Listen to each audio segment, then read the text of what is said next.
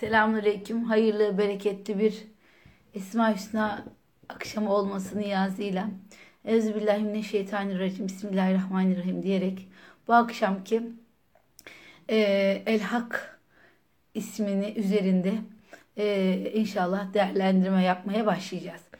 Evet El Hak ismi e, Allahü Teala'nın isimlerinden Esma Hüsna listesinden bir tanesi.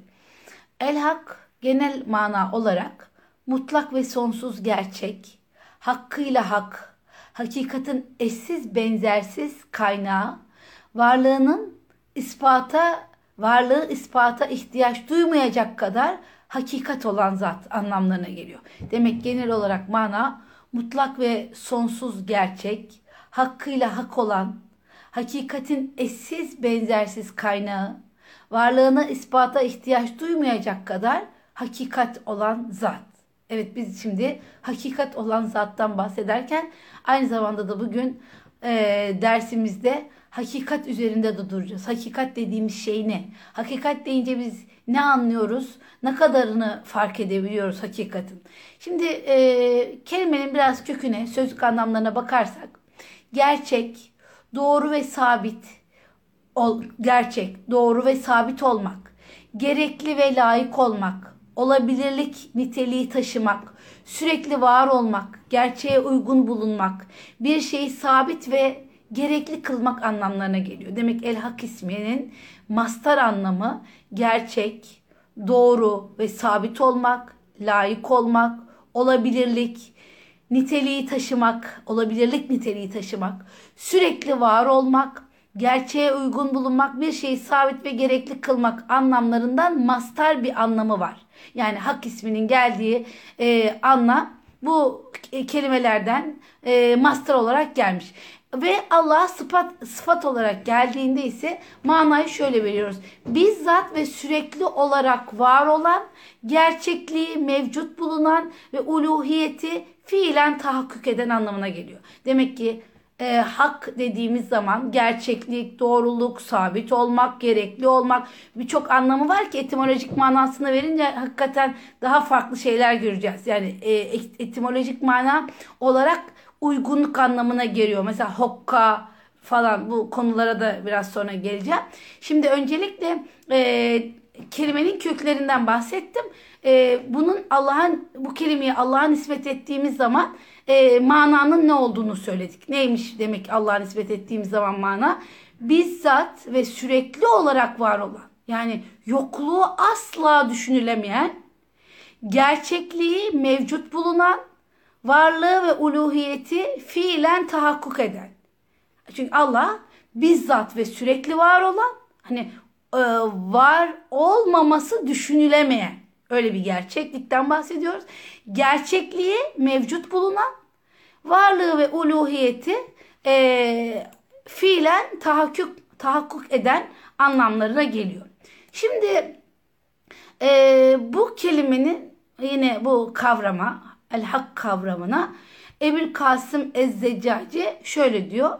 Esma-i Hüsna'yı açısından incelediği eserinde şöyle bir mana veriyor.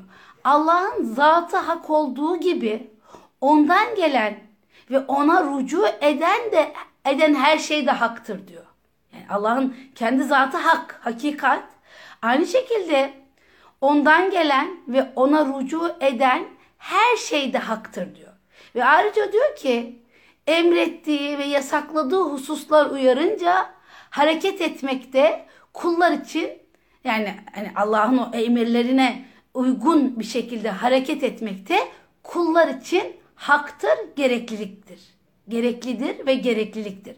Şimdi demek ki e, biz e, hak deyince neden bahsettiğimizi anlamış olduk. Öncelikle kelimenin kökü demek, gerçek demek, doğru, doğru olmak demek, sabit olmak demek. Yani hiç değişikliğe uğramamak demek. İnsan ya da bütün varlıklar sürekli değişime uğruyor. Sadece değişime uğramayan Allah. Ve dedik ki yine anlamlar anlam içerisinde gerekli ve layık olmak yani e, gereklilik ve layık olma anlamları var. Olabilirlik, niteliği taşımak, sürekli var olmak, gerçeğe uygun bulunmak ve bir şeyi sabit ve gerekli kılmak. Bu anlamlara gelen bir kelimeden bahsediyoruz, kavramdan. Bu Allah'a isim olarak demek geldiği zaman da bizzat ve sürekli olarak var olan, gerçekliği mevcut bulunan demek sadece ve sadece sürekli var olan Allah. Biz Allah'ın e, sürekli var olduğunu biliyoruz ve aynı zamanda bir dakika şey oldu. Evet. Telefonda bir problem oldu gibi. Heh, tamam. Şimdi düzelttim. Ee, bu cihetle biz e, anlamış oluyoruz ki Allah'ın e, hak ismi e, demek ki onun varlığının tam anlamıyla gerçekliğini anlatıyor. Yani hiçbir türlü onun olmamasını, varlığının e, yani varoluşunun bir varoluşundan farklı olarak düşünmek diye bir şeyin söz konusu olmadığını anlıyoruz. Hakikaten çok da felsefik bir tarafı var ismin yani. Çok, çok felsefik bir tarafı var. Ve şey kelimenin bu manalarını verdikten sonra da e, şimdi birazcık daha e, şey yapmaya çalışacağız Allah nasip ederse. Kelimenin e, diğer anlamlar üzerinde de hani birazcık daha etimoloji üssü üzerinde de durmaya çalışacağız. Şimdi kelime etimolojik olarak e, şey olarak biliyoruz. Hakkake, hakkaka yani ha, kaf, kaf üç tane harften oluşuyor. Kök bu hak kelimesinin e, kökü uygunluk ve muvafakat demek. Uygunluk. Muvafakat da aslında bir şeye uygun olmak demek. Şimdi esasen kelimenin kökü etimolojik olarak köküne bir bakıyoruz. Kemiğin oturduğu yuvaya deniliyor. Kemik böyle kemik yuvaya oturuyor ya. Mesela vücudumuzda eklemlerimiz yuvalara oturuyor. Ha işte bu e, kemiğin oturduğu yuva eklem yeri mafsal anlamına geliyor. Demek ki kelime e, kök itibariyle kemiğin oturduğu yuva, eklem yeri, mafsal anlamına geliyor. O zaman ne oluyor? Bakın ne kadar farklı manalar göreceğiz şimdi burada. Şimdi e, evet dem, demin dediğim gibi e, kemiğin oturduğu yuva, eklem yeri, mafsal manasına gelen el huktan yola çıkarak ifade ediyoruz. Yani mesela omurga yuvasıyla mutabık değilse mafsalda sorun var demektir. Efendim e, kemikten o zaman sorumluluğunu bekleyemeyiz. Kemiğin sorumluluğunu yerine getirmesini beklemek için kemiğe hakkını vermek lazım. Yani kemiğin o, o oyuğa oturması lazım. Hakkını vermek lazım. Mesela kapının kapı örtülünce o oturduğu yuvaya Arapçada huk deniliyor. Ee, yani bir kapı yerine oturuyor. O oturduğu yuvaya el huk deniliyor. Ya da kol ve bacak kemiklerini gövdeye bağlayan o yuvaya e, yuvaya benzediği için herhalde e, ya da mürekkep kabına o da öyle hokka diyoruz. Hokka. Hokka aynı kökten geliyor. Demek ki kelimenin etimolojik kökü çok farklı bir şey. Kemiğin oturduğu yuva bir şeyin e, dayandığı nokta anlamına geliyor. Ayrıca eklem yeri mafsal anlamına geliyor. Demek ki kemikten sorumluluğunu yerine getirmesini beklemek için kemiğin hakkını vermek lazım. Ya da kapın örtülünce o oturduğu yere de huk diyoruz. Kol ve bacak kemiklerinin böyle gövdeye bağlayan o yuvaya benzediği için oralara huk deniliyor. Aynı zamanda mürekkep kabına da hukka diyoruz. Aynı kelimeden gelen türe, türemiş isimler. Şimdi bu manaların hepsi de uygunluğa delalet ediyor.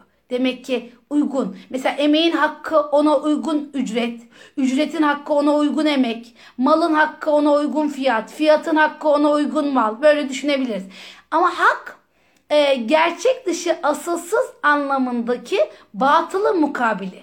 Yani hakkın tam zıttı olan şey batıl. Batılı mukabili. Çünkü hak gerçek, doğru, adil, sabit, layık demek.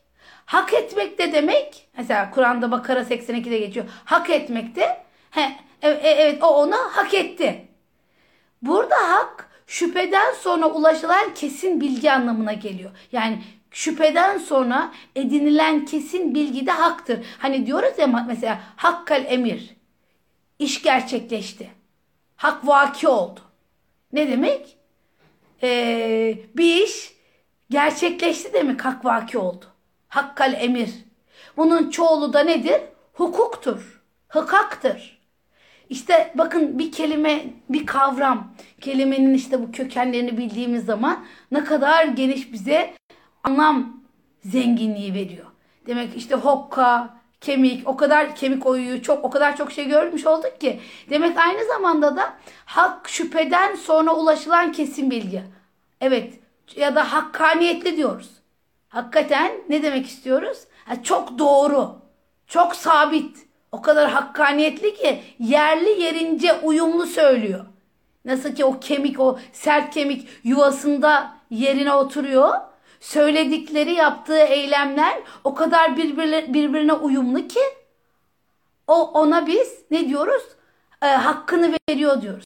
Bir işin hakkını veriyor. Bir işi hakikaten uyumlu yapıyor. Şimdi bir kere hak, batıl e, birbirine zıt. Yani anlamlılık, anlamsızlık, amaçlılık, amaçsızlık anlamlarına geliyor. Birbirlerinin karşılığı. Şimdi varlıktaki anlamlılık ve amaçlılık Allah'ın eseridir.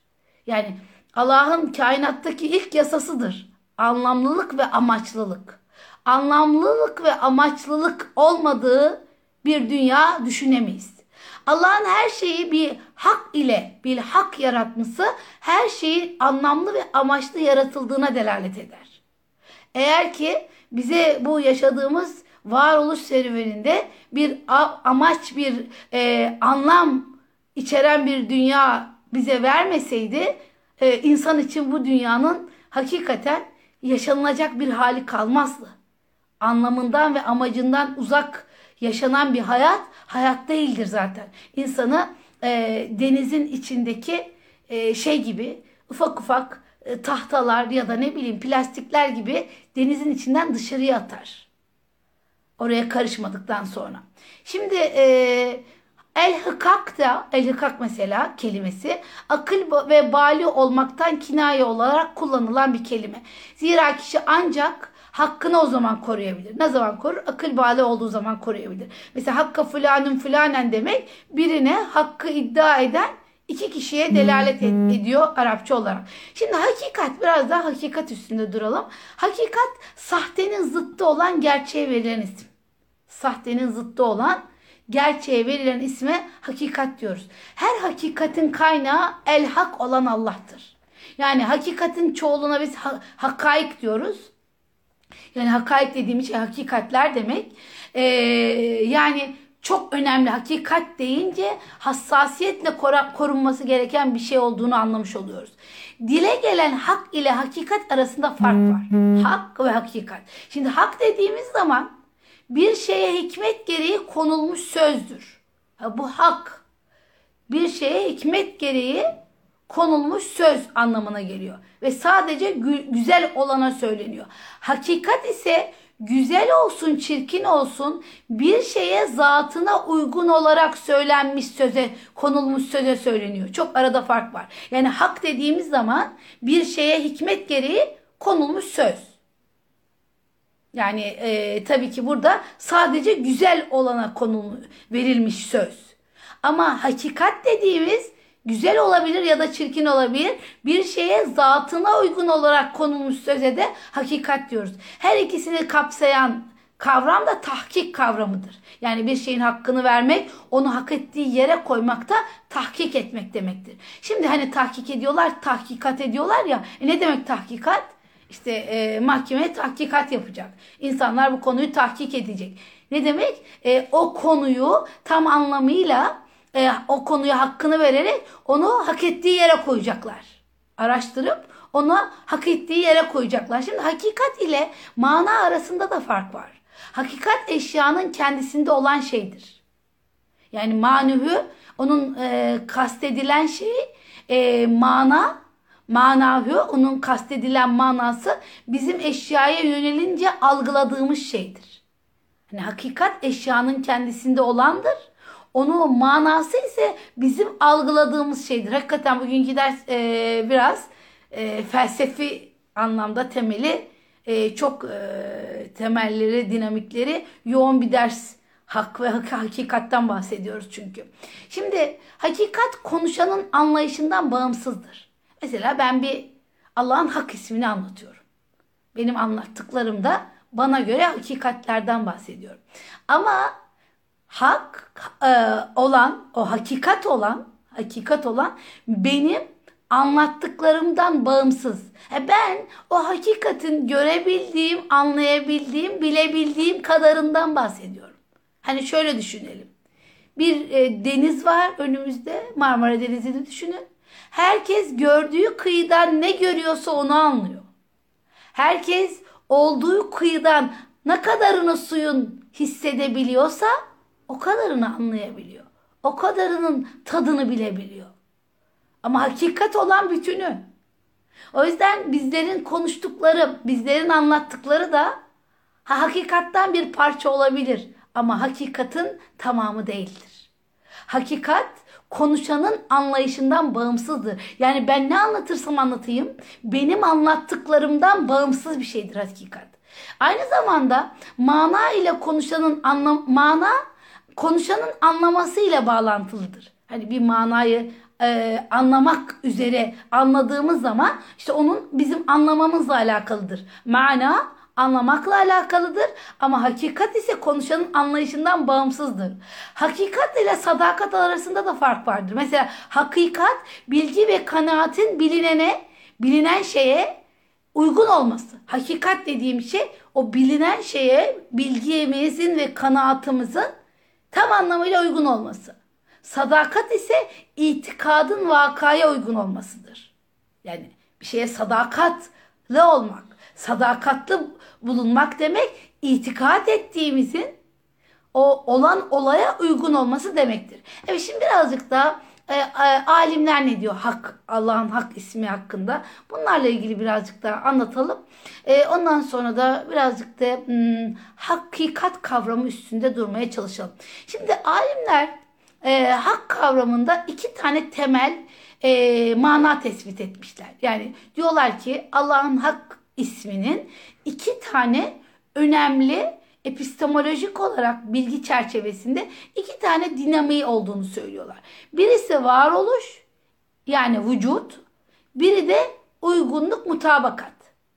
Demek ki varoluş ve gerçeğe uygunluk iki tane anlam var. Buradaki varoluş zat-ı ilahiye izafe edildiğinde yani Allah'a izafe ettiğimiz zaman e, o zaman hem başlangıcı hem de sonu olmayan e, sınırsız, ezeli ve ebedi olan Allah'tan bahsediyoruz. Yani vacibül vücut kavramından bahsediyoruz. Vacibül vücut ne demek? Varlığı zorunlu olan demek. Yani şu kainata baktığımız zaman bir yaratıcının varlığının zorunlu olduğunu görüyoruz. Bu kadar olay işte her bir yaratılan varlık işte her türüyle, çeşidiyle hepsi ayrı ayrı fonksiyonel olarak e, hayatlarına devam ediyorlar. Hem de toplu olarak devam ediyorlar. Ayrıca herkes topluluklar olarak devam ediyor ve dünya ve kainat aynı zamanda bir bütün olarak işleyişine devam ediyor. Ee, yani düşünün ki bir tane e, bir gezegen e, gezegen çok büyük oldu belki. Mesela ufacık bir yıldız bile yıldızın varlığı bütün kainatın varlığıyla beraber her her şey birbirine bağlı. Ufacık ufacık zincirlerle bağlı. Demek ki e, e, hak kavramında iki temel mana var. Biri varoluş, biri gerçeğe uygunluk. Varoluş dediğimiz vücut ve uygunluk dediğimiz mutabakat. Şimdi burada Allah'a bunu izafe ettiğimiz zaman hak olması vacibül vücut olduğunu söylüyor. Yani Allah'ın varlığı kendinden ve zaruri olan. Ee, mesela bizlerin varlığı kendimizden değil. O yüzden biz bütün yaratılmışlara ne deniyor? Mümkünat-ı vücut deniliyor. Allah'ın vacibül vücut olması, vacibül vücut olması yokluğunun bir an bile olması ihtimalinin düşünülmemesi anlamına gelirken bütün yaratılmışların mümkünatı vücut olması bütün yaratılmışlar hepsi gitse de onlara yani biz hep şey zannediyoruz. Hani her şey bize bağlıymış gibi zannediyoruz ama değil. Ee, ve, ve zorunlu değil bizim varlığımız. Bizim varlığımız zorunluluk ifade etmiyor. Mümkünat vücut. İmkanlar dahilinde olan varlıklar anlamına geliyor. Demek ki e, Allah'ın hak olmasında iki tane temel anlam var. Biri vücut, biri mutabakat. Allah'ın vücut olması demek yani e, hak isminin Allah'ın zatına izafe ettiğimiz zaman anlam onun vacibül vücut olduğunu, kendinden ve zaruri olduğunu bize anlatıyor. İnsan ve bütün yaratılmışlar mümkünatı vücuttur ve o mümkünatı vücut olan bizler imkanlar dünyasının varlıklarıyız. Bu imkanlar dünyası, bu mümkünat olan dünyada bunlar olmadığı zaman biz olamayız. Şimdi Gaza, İmam Gazali bu konuda der ki ee, zat e, yani der ki bu zaten Allah'ın zatı isimlerindendir. O yüzden de lafzı celalden hemen sonra gel, geldiğini söyler. Yani el hak ismi Allah'ın e, Allah e, isminden hemen sonra geldiğini ve der ki hakkın kapsadığı o varoluş hem zihin hem obje hem de marifet açısından e, onları değerlendirir ve zat-ı ilahinin gerek zihnen gerekse tabiat nesnelerinin şehadetiyle en belirgin ispat edilen ve en iyi tanınabilen bir varlık olduğunu söyler. Yani Allah'ın bu bütün yarattıkları der, onun hak olduğunu şahittir der. Yaratılışları itibariyle. Ve Allah'ın bu yöntemlerle, şehadetler yöntemiyle tanınması hakkın gerçeğe uygunluk anlamına da dile getirmektedir. Yani Allah'ın şahit, Allah'a şahit olan bütün bu e, varlıklar, varlık alemi onu böyle tanımakla, ona şahit olmakla e, hakkın gerçeğe uygun işte anlamını dile getirmektedir.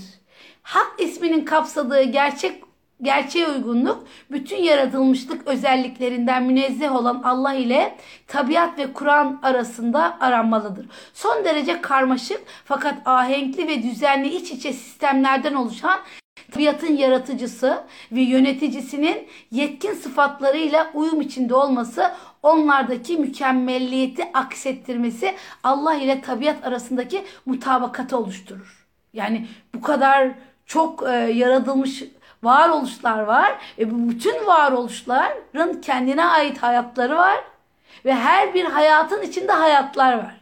Düşünün bir kendimizi düşünelim. İşte bütün olarak bir hayatı temsil ediyoruz. İçimizdeki hücrelerin her biri kendi bütünlüğünde bir hayatı temsil ediyor. İçimizdeki dokuların her biri kendi bünyesinde bir e, hayatı temsil ediyor. E, organlarımızın her biri kendi bünyesindeki e, varlığını temsil ediyor, hayatı temsil ediyor.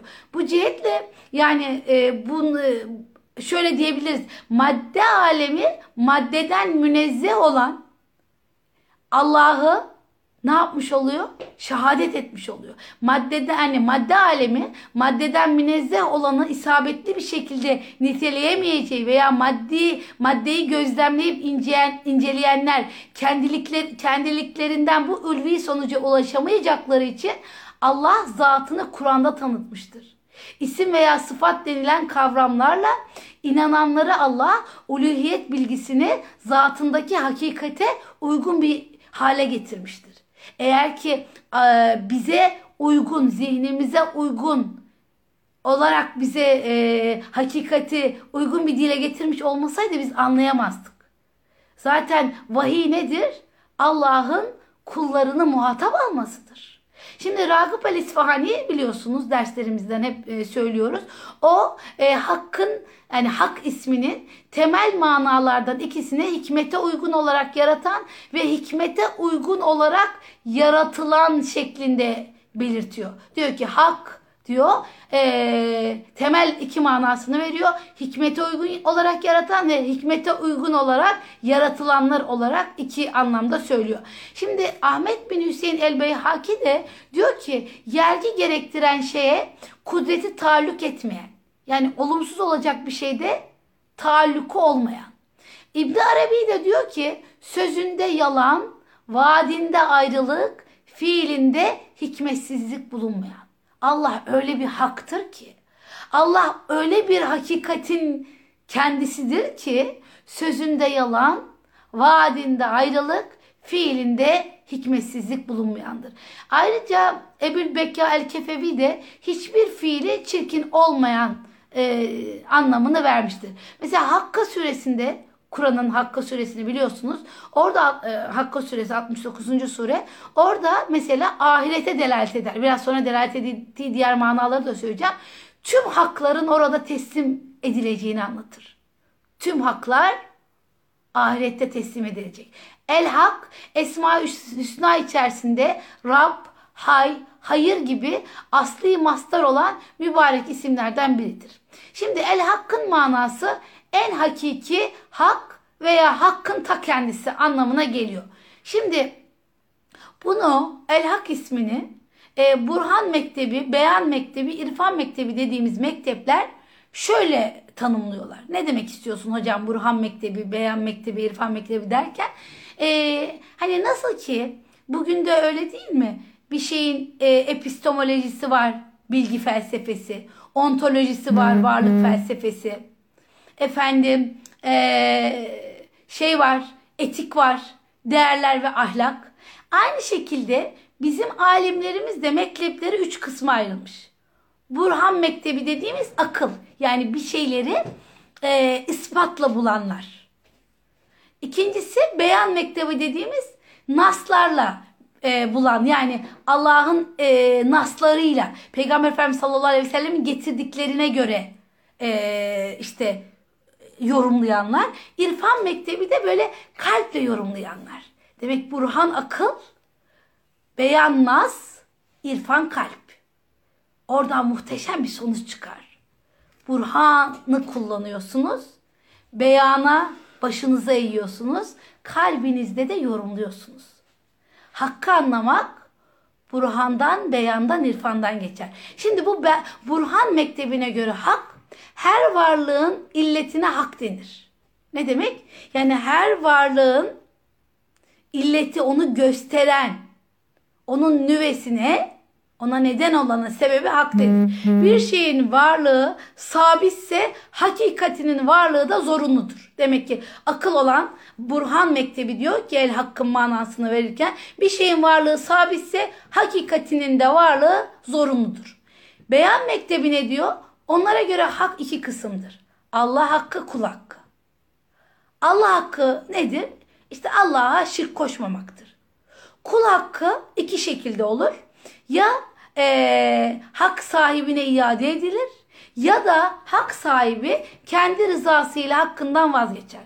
İslam'ın kulun hakkını Allah hakkından öncelediğini görürüz biz.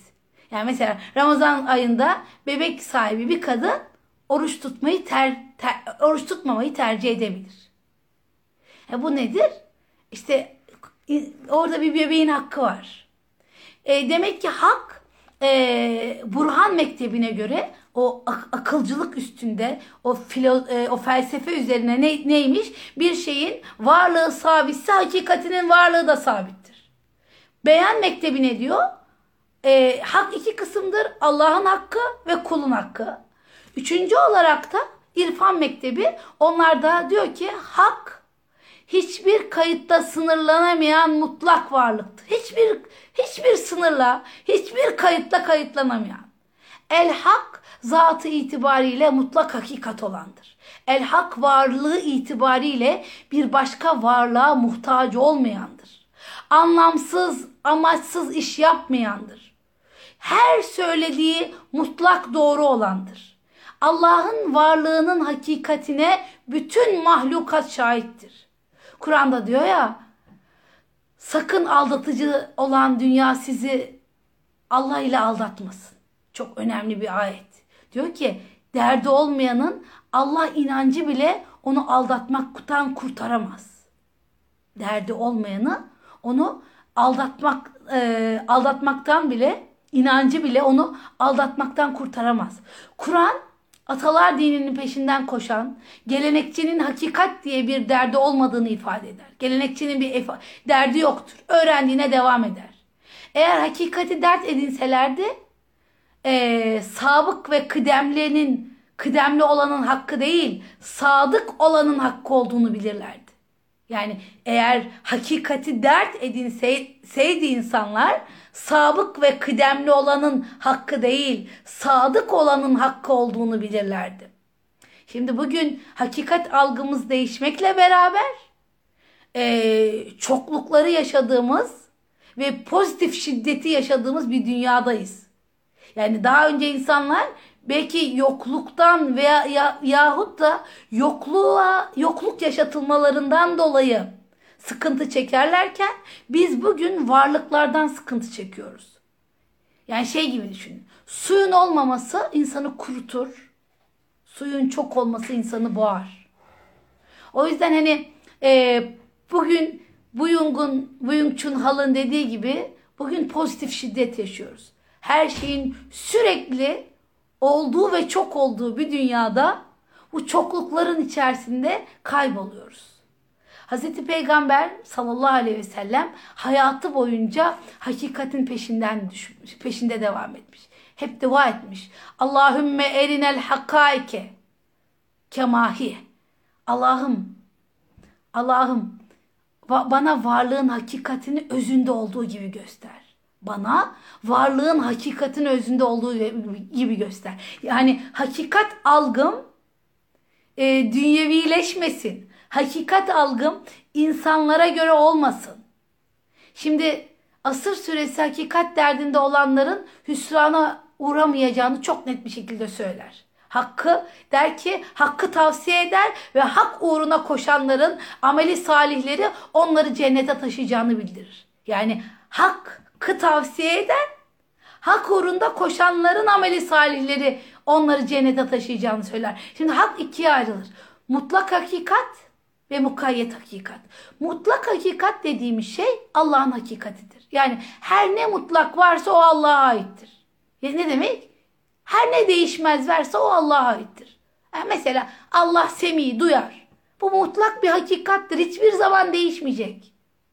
Hiçbir zaman bir alete ihtiyacı olmayan her şeyi en ince teferruatına kadar kalbimizin sesini, niyetlerimizin sesini bile semi olan duyacak ve duymaya devam edecektir. Ama biz yaşlandıkça ne yapıyoruz? Daha az duyuyoruz, daha az anlıyoruz. Mukayyet hakikat ise Allah dışında kalan tüm varlıkların hakikatidir. Yani Allah dışındaki tüm varlıkların hakikati mukayyettir, sınırlıdır. Ne yaparlarsa yapsınlar, ne yaparlar, yaparsak yapalım hayatın içerisinde sınırlı olarak gelmişiz. Batıl hakkın zıttıdır. Batıl dediğimiz şey sahte, yalan, gerçek olmayan, anlamsız anlamına gelir. Fani bakinin zıttıdır. Batıl da hakkın zıttıdır. Hakkın tahakkuku her halükarda adaletle sonuçlanır. Bu hakkın tek sonucu olduğunu gösterir. Yani muhakkak adaletle sonuçlanır. Hak ve sorumluluk e, sorumluluktan biri olmadan diğeri olmayan iki unsurdur. Hak ve sorumluluk. Biri olmadan Diğeri olmayan iki tane unsurdan bahsediyoruz. Haklar ve sorumluluklar. Öyle değil mi? Hani hakkın diğer bir anlamını söylüyoruz şimdi. Kul hakkı dedik ya da insan hakkı diyoruz. E, hak olması için sorumlulukların da olması gerekiyor. Aslında yani buna eskiler mülazemet ilişkisi derler. Her hakka münasip bir sorumluluk vardır. Bir şey bizim hakkımızsa o konuda sorumluluğumuz vardır. Bir şeye sorumluluğumuz varsa ona münasip hakkımız vardır. Onu hak ederiz. İşte efendim e, öğretmenlik eğitimi almışsanız öğretmenliği hak etmişsinizdir. Ama öğretmenlik sorumluluğunu da almanız gerekir. Müminseniz Mümin olmayı hak etmişsinizdir ama mümin sorumluluğunu almanız gereklidir. Anneyseniz, anne olmayı hak etmişseniz anne sorumluluğunu almanız gerekir. Her, her hakkın ve ya da e, her hakkın e, so, ya da sorumluluğun bir konuda yoksa hani eğer insanın hakkı ya da sorumluluğu yoksa e o zaman o senin hakkın değildir. Eğer sorum yani şöyle düşünelim. Bir şeyde hakkımız var ama sorumluluğumuz yoksa o bizim hakkımız değildir. Yani işte diyelim ki ben burada ders anlatıyorum. Bu benim hakkım diyorum. Ama burada eğer sorumluluğum yoksa bu benim hakkım değildir. Sorumluluğum var da hakkım yoksa diyelim ki bir konuda sorumluluk var ama hakkım yok. E o zaman ben ondan sorumlu değilimdir. Ee, yani demek ki bir konuda hakkımız varsa o konuda hak var, hakkımız varsa eğer sorumluluğumuz yoksa o hak bizim değildir. E bir konuda sorumluluğumuz var da hakkımız yoksa o zaman ondan da zaten sorumlu değiliz. Bakara suresi 256. ayetin nüzul sebebi çok önemlidir bunu anlatan. Medineli Araplar e, kitap ehli olan Yahudilere karşı böyle duydukları biraz kompleks yüzünden e, bir adetleri var. Çocuğu olmayan Medineli Araplar genelde böyle çocukları olursa Yahudi mabedine verme, adayacaklarını böyle söz verirlermiş. Olunca da adarlarmış. Bu yolla Yahudilerin eline geçen birçok Arap çocuğu varmış. Ne zaman ki biliyorsunuz Medine'den Nadiroğlu Yahudileri sürgün edildiğinde bu çocukların da yanlarında götürmek istiyorlar. Bir kısım götürüyorlardı zaten. Çocukların gerçek anne babaları Allah Resulüne müracaat ediyor. Ya Resulallah çocuklarımızı geri istiyoruz diyorlar. Şimdi biz Müslüman olduk. Onların Yahudi olmasına gönlümüz razı değil ya Resulallah dediklerinde Efendimizin verdiği karar bu ayetin nüzulüne neden olan karardır. Çocuklara sorulacak diyor. Çocuk hangisini tercih edecek ederse sonuç ona göre belirlenecek. Çünkü hakkın varsa sorumluluğun vardır. Sorumluluğun varsa hakkın vardır. O çocukları onlara verdiyseniz, o sorumluluğu onlara verdiyseniz o zaman o çocukların o çocuklar da onların hakkıdır. Evet, hak ehlinin gayesi batılı yasaklamak değil, hakkı hakkıyla temsil etmek olmaktır. Hak ehlinin, ehlinin gayesi. Yani biz eğer hak ehliysek bizim amacımız ne olmalı? Batılı yasaklamak değil, hakkı hakkıyla teslim etmek olmalı. Şimdi Kur'an'da e, hak kelimesi lamı tarifsiz olarak 42, 247 defa geçiyor. E, aynı kökten türeyen isimlerle 287'ye çıkıyor civarında. Ee, Allah'a istinaden 10 yerde kullanılıyor. Kur'an'da ilk kullanıldığı yer Taha suresi 114. ayettir. Ve Ragıp el İsfahani Kur'an'da El Hak ismini dört başlık altında tasnif ediyor. Diyor ki Kur'an'a göre El Hak ismi dört manaya gelir. Birinci mana hikmet maksadıyla her şeyi yaratandır. Her şeyi hikmet maksadıyla, hikmetle yaratır. Yani hunalike tebriküllü nefsin ma esfelet e, ve ruddu ilallahi mevlahumul hak. Diyor işte o gün her şahıs dünyada yaptığının karşılığını görecek. Gerçek mevlaları olan Allah'ın huzuruna götürülecekler. Yani Allah e, ve e, ve orada uydurup yap, böyle yapıştıkları e, putlar onları yüzüstü bırakacak diyor. İkincisi demek bir hikmetle yaratıyor. İki öznenin bir anlam ve amaçla yarattığı nesne el haktır. Yani Allah ne yarattıysa hak üzere yaratmıştır. Bizim şöyle bir şey deme hakkımız yok. Ya bunu da niye yaratmış? Böyle bir şey deme hakkımız yok. Yani mesela yılanı niye yaratmış? Efendim ya da bir e, kuşu gördü niye yaratmış?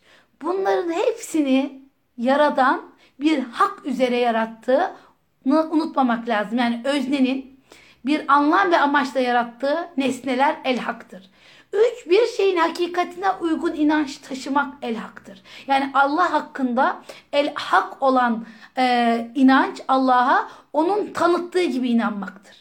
Allah kendisini nasıl tanıtıyorsa öyle tanıtmaktır. Son, uygun zaman ve mekanda uygun olan söz ve iş el haktır. Allah'ın kelamı el hakkıdır. Ne diyor? Kezelki hakkat kelimetü rabbike ala al, alellezine alellezine feseku ennehum la yu'minun. Böylece günahkarlık batağına o saplananlara e, ilgi saplananlara Rabbinin verdi bir dakika.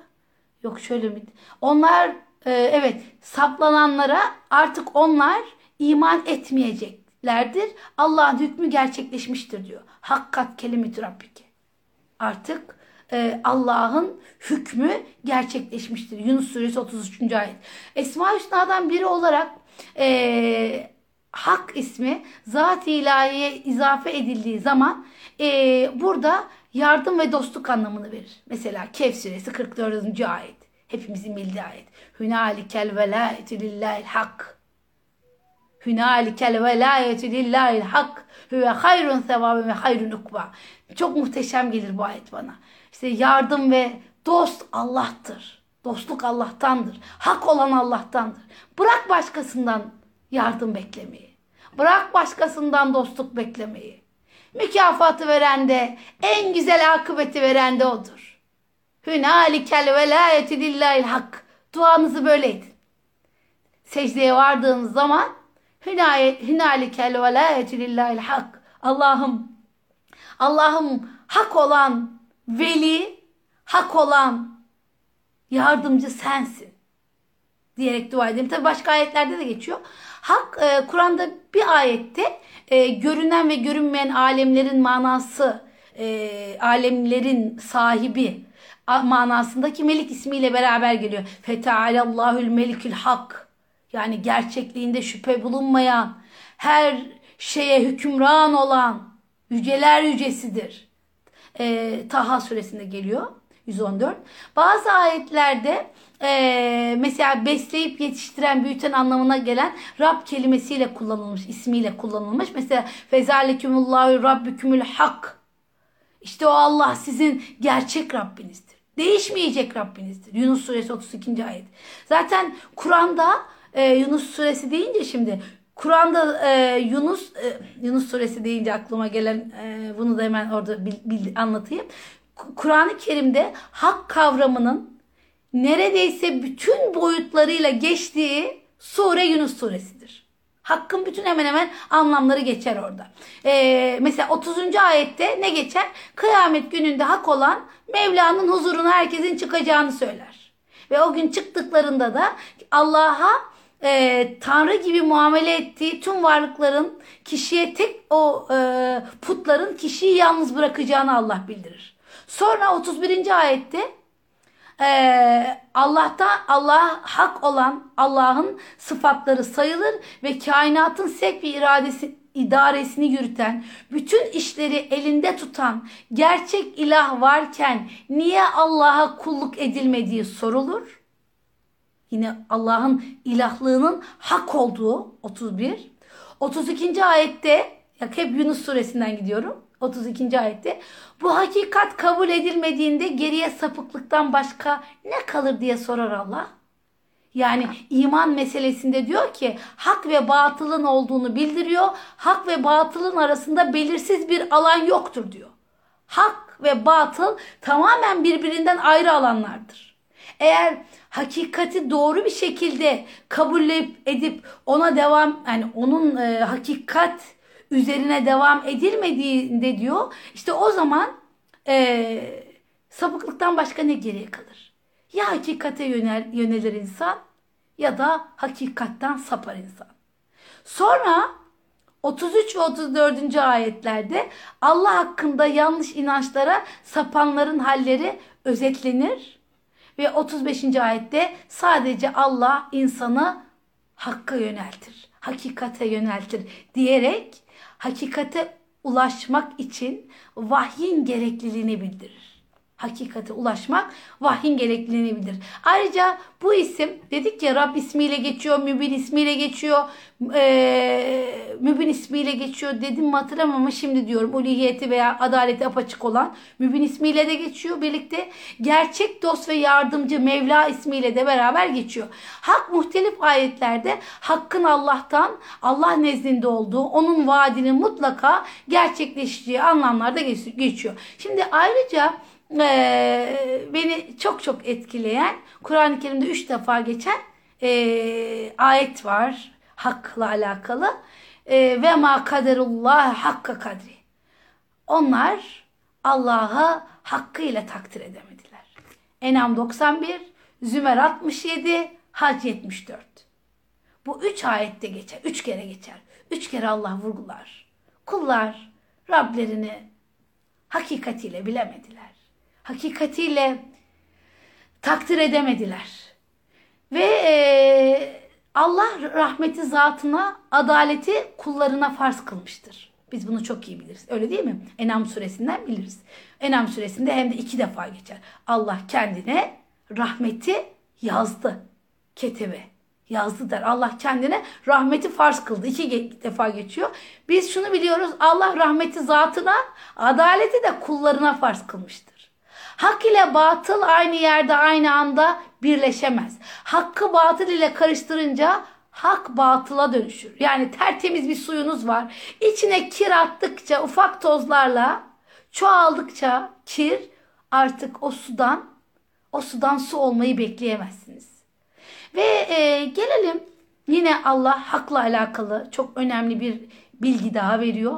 E, an, hayatın anlamıyla alakalı, anlamlı oluşuna ve amaçlı oluşuna ki bu nihilist felsefi yerle bir ediyor.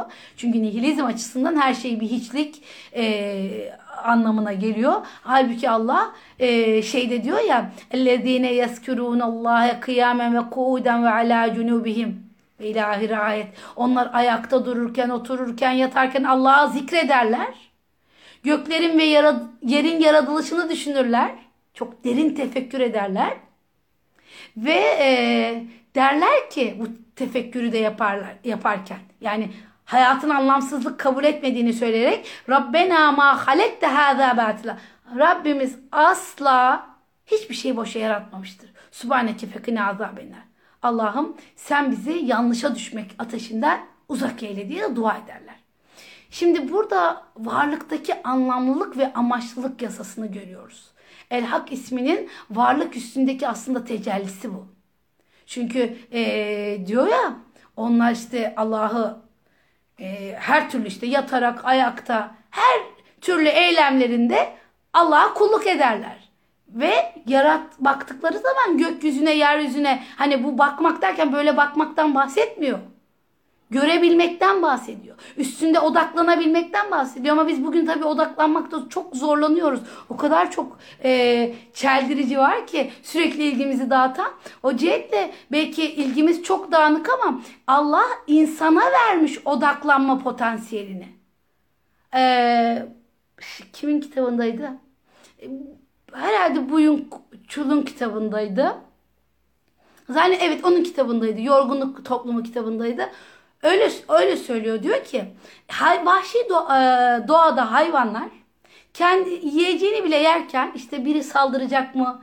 Yavrusunu korur, işte olduğu yuvasını korur. Sürekli bir yerlere bakar böyle. Odaklanamaz. Ama insan odaklanır. İnsan Allah'ın insana verdiği en muhteşem şey. Odaklanmak, bakmak. Hani İmam Gazali'nin kitabı var ya. Gökyüzünün faydaları, gökyüzüne bakmanın faydaları diye okumanızı tavsiye ederim. Gökyüzüne bakmanın o kadar faydaları var ki. Çünkü başka büyük yüceliğe doğru farklı alemleri görüyorsun. Ve anlamlılığı görüyorsun. Gerçek dışı ve asılsız aa, hiçbir şey yaratmamış. Bir şey hak ise onun varlık içinde bir anlamı ve yeri vardır. Eğer bir şey batılsa anlamsız ve amaçsızdır. O yüzden batıl yok olmaya mahkumdur. Batılın zıttı olarak kullanıldığı her yerde hak anlamlılık ve amaçlılık anlamına gelir. Ve huvellezî halakas semâvâti vel ardı bil hak. O gökleri ve yeri hikmetle yarattı. Kün feyeküne devam ediyor e, Enam suresinde.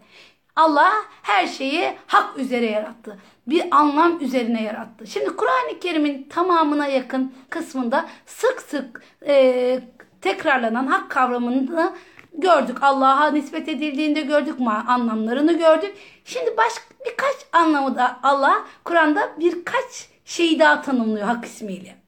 Bir tanesi Hazreti Peygamber'i tanımlıyor. İnna ersennâke bil hakkı ve beşiren ve nezira. Ne diyor?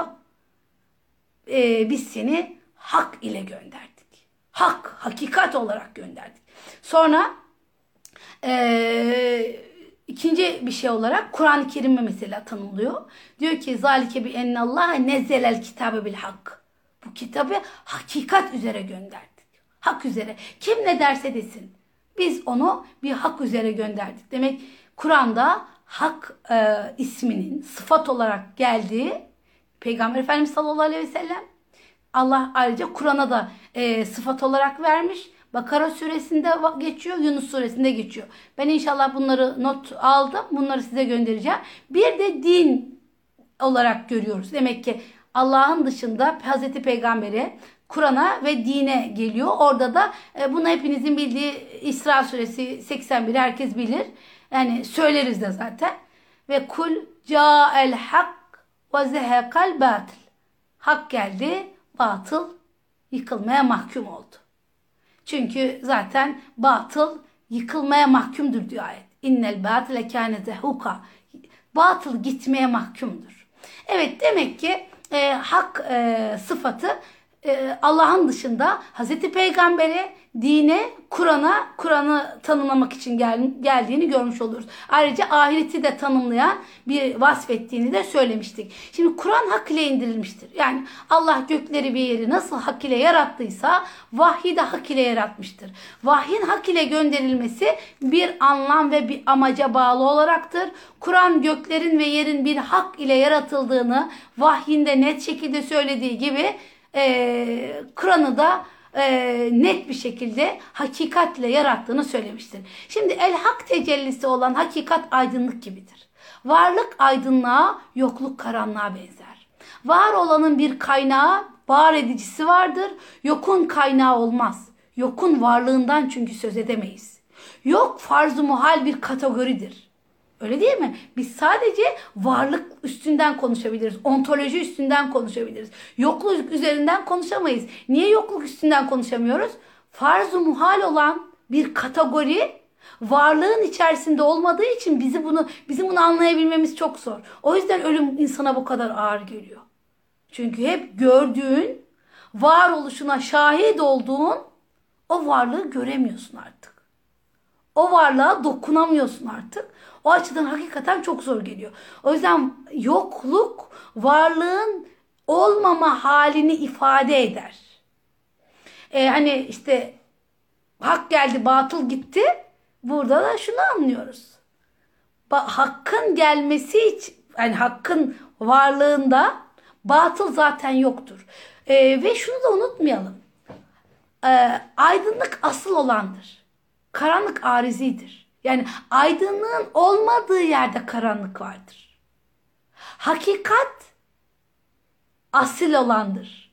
Batıl ise hakikatin olmadığı yerdedir. İman iman asli olandır. Küfür ise arizi olandır. Yani iman yoksa küfre düşersin. Yoksa asıl olan imandır. E, o açıdan hani batıl dediğimiz şey arizi bir unsurdur. Asli bir unsurdan bahsetmiyoruz. Ve Kur'an-ı Kerim'de muhteşem bir benzetme var. Rad suresi 17. ayette. Allah hak ile batılı şöyle açıklar diyor. Bakarsınız Rad suresi 17. ayete bir bakarsınız. Şöyle açıklar diyor. Ee, eğer köpüklü tortuysa sonuçta atılıp gider. Fakat eğer insanlığın yararına bir şeyse yerli yerinde durur. Muhteşem bir örnek. Diyor ki batıla müşteri olanın, batıla talep edenin durumu köpük satın alan adamın durumuna benzer diyor. Kaba açıp baktığında için boş olduğunu görür. Şaşırır kalır ama iş işten geçmiştir. Ee, tekrar ayeti söylüyorum. Ra'd suresi 17. ayet. Eğer köpüklü tortuysa o sonuçta atılıp gider. O karışmaz hiçbir anlam ifade etmez. Ee, el hak olan Allah hakkı, hakikat tarafında olanları destekler. Bedir Savaşı'nda göğsüne oturan Abdullah İbni Mesud'a zafer kimden yara, yana diye sordu. Yaralı Ebu Cehil'in aldığı cevap çok manidar. Abdullah İbni Mesud muhteşem bir şey söyledi. El hakku ya'lu ve la yu ve la yu ve la yu la aleyh. Hak daima Evet doğru söyledim. El hakku ya'lu ve la yu'la aleyh. Hak daima galiptir ona galip gelinmez. Hak ne olursa olsun galiptir. Ona galip, galip gelinmez. Hak tabi, tabiata icabı üstündür. Hak ehli bazen yenilebilir gibi gözü, gözüke, görünebilir. Hesimete uğrayabilir. Çünkü sebepler dünyasındayız. Bu hakkın yenildiğini göstermez. Hakkını hak, hakka hakkını vermeyen hak ehlinin problemidir. Yoksa hakikat değişmez. Abdullah İbni Abbas'tan rivayet edildiğine göre Resul-i Ekrem sallallahu aleyhi ve sellem teheccüd namazlarında bunu okurdu. Allah'ım sen haksın. Vaadin hak, sözün hak, sana kavuşmak hak. Cennet hak, cehennem hak. Bunu ümrelerde çok okurduk arkadaşlarla. Vaadin hak, sözün hak, sana kavuşmak hak, cennet hak, cehennemin hak. Peygamberler hak, kıyametin kopması hak. Hazreti Peygamber telbiye sırasında da emrin baş üstüne ey gerçek olan ilahül hak emrin baş üstüne niyazında bulmuştur. Evet şimdi ee, şunu unutmayalım ki güzelliği ne belirler? Kimi faydası, kimi iyiliği, kimi de güzelliğiyle belirler eşyanın değerini. Yani bir şeyin değerini işte kimisinden faydası, kimisinin iyiliği, kimisinin güzelliği. Gerçeği sadece gerçek olduğu için beğenip seven azdır. Hele de söz konusu olan inançsa dinin sahibi öyle elle tutulur gözle görülür biçimde karşımızda olmadığından mıdır artık nedendir? Ee, herkes onun gerçeğini gönlüne göre belirler. Hepimizin kalbinde Allah'ın hakikati bizim gönüllerimizde belirlediği gibi. Yani Efendimiz buyuruyor ya yani siz Allah'ı nasıl hissediyorsanız. Ee, oysa nasıl ki doğanın bizim hoşumuza gitsin ya da gitmesin bir gerçekliği var. Yaratıcının da bir gerçekliği var. Doğanın gerçekliğini onu gözlemleyerek öğreniyoruz. Hakikatini. Yaratıcının gerçekliğini de onun vahyini dinleyerek öğreniyoruz. Şimdi bu insan, e, bu isim insanın ee, gerçeklik anlayışı, insanda bir gerçeklik anlayışı olması gerektiğini anlatıyor. Yani insanın her şey hakkında insanın gerçeklik e, algısının olmasını ve her şey hakkında gerçekçi olmasını aslında bize e, mesajını veriyor. Çok önemli bu. Gerçeklik algısı ve gerçekçi olmak. İki tane ayrı şeyden bahsediyorum. Gerçeklik algısı ve gerçekçi olmak. Gerçeklik, gerçeklik algısı dediğimiz şey bir şeyi hakikatiyle görmek. Yani biz bunu şöyle ayırıyoruz. Bir şeyin hüviyeti var, mahiyeti var, hakikati var. Hüviyet dediğimiz şey ne? Onun kendine ait özü, kendi. Mahiyeti ne? Bizim onunla ilgili zihnimizde oluşan. Hakikati ne? Hepsinden bağımsız olan. Şimdi e, hakikati, hakikatin ölçüsünü Allah belirliyor. Gerçek yani ne dedik? Gerçeklik anlayışımızın olması, hakikate dayanmak, bir de gerçekçi olmak. Hani psikolojide şey vardır. insanların üç kişiliği vardır derler. Biri insanın kendisini gördüğü kişilik, biri olduğu kişilik, biri de onu insanların gördüğü kişilik. Şimdi e, gerçekçi olmak demek e, her şeye hakkını vermeye vermeye çalışmak demektir. Ger yani hem gerçeklik algısı hem de gerçekçi olmak. Ama bugün gerçekçi gerçekçilik ya da ger, e, hakikat algımızın zayıfladığını söylüyorlar. Çünkü hep sanal dünya ile haşır neşir olmaktan hatta yine yapılan araştırmalar o kadar sanal haşır neşir olunuyor ki fark etmeden oyunda bile olsa orada verilen komutları bir müddet sonra insan gerçekmiş gibi algılamaya başlıyor. İşte seyrettiklerimize çok dikkat etmemiz gerekiyor ki orada gerçek olmayan sanal suni perspektifler bir müddet sonra bizim perspektifimiz haline dönüşmeye başlıyor. Evet e, fark etmedim ama bir saat dolmuş. Son bir iki şey söyle tamamlamak istiyorum. E, gerçeklik derken bir örnek vermek istiyorum. E, su, mesela bir göl var, su var, gölet var. Oraya bastonun yansıdığını düşünün. Baston oraya nasıl yansır? E, kırık bir şekilde yansır. Eğer ki biz o bastonun hakikatini biliyor olmasak ona kırık muamelesi yaparız. Aa bu baston kırıkmış deriz. Bir şeyin hakikatini bilmek demek onu gerçeğiyle kabul etmek demektir. İbn Arabi'ye göre e, der ki bu isim kime tecelli e, ederse işlerin hakikatine vakıf olur. Asılsız, boş, suni düşünce ve davranışlardan uzak kalır. Ve artık onun bütün hareketleri hak ve hakkaniyet çerçevesindedir. Hakka böylesine tabi olan elbette hakkın himayesinde olur. Dedik ya el velayetü lillahil hak. O, mev, hani o, o ayeti unutmayalım. Kehf suresi 44. ayet. Hakkın tecellisine mahzar olanlar için hak her şeyden daha yüksek mevkidedir.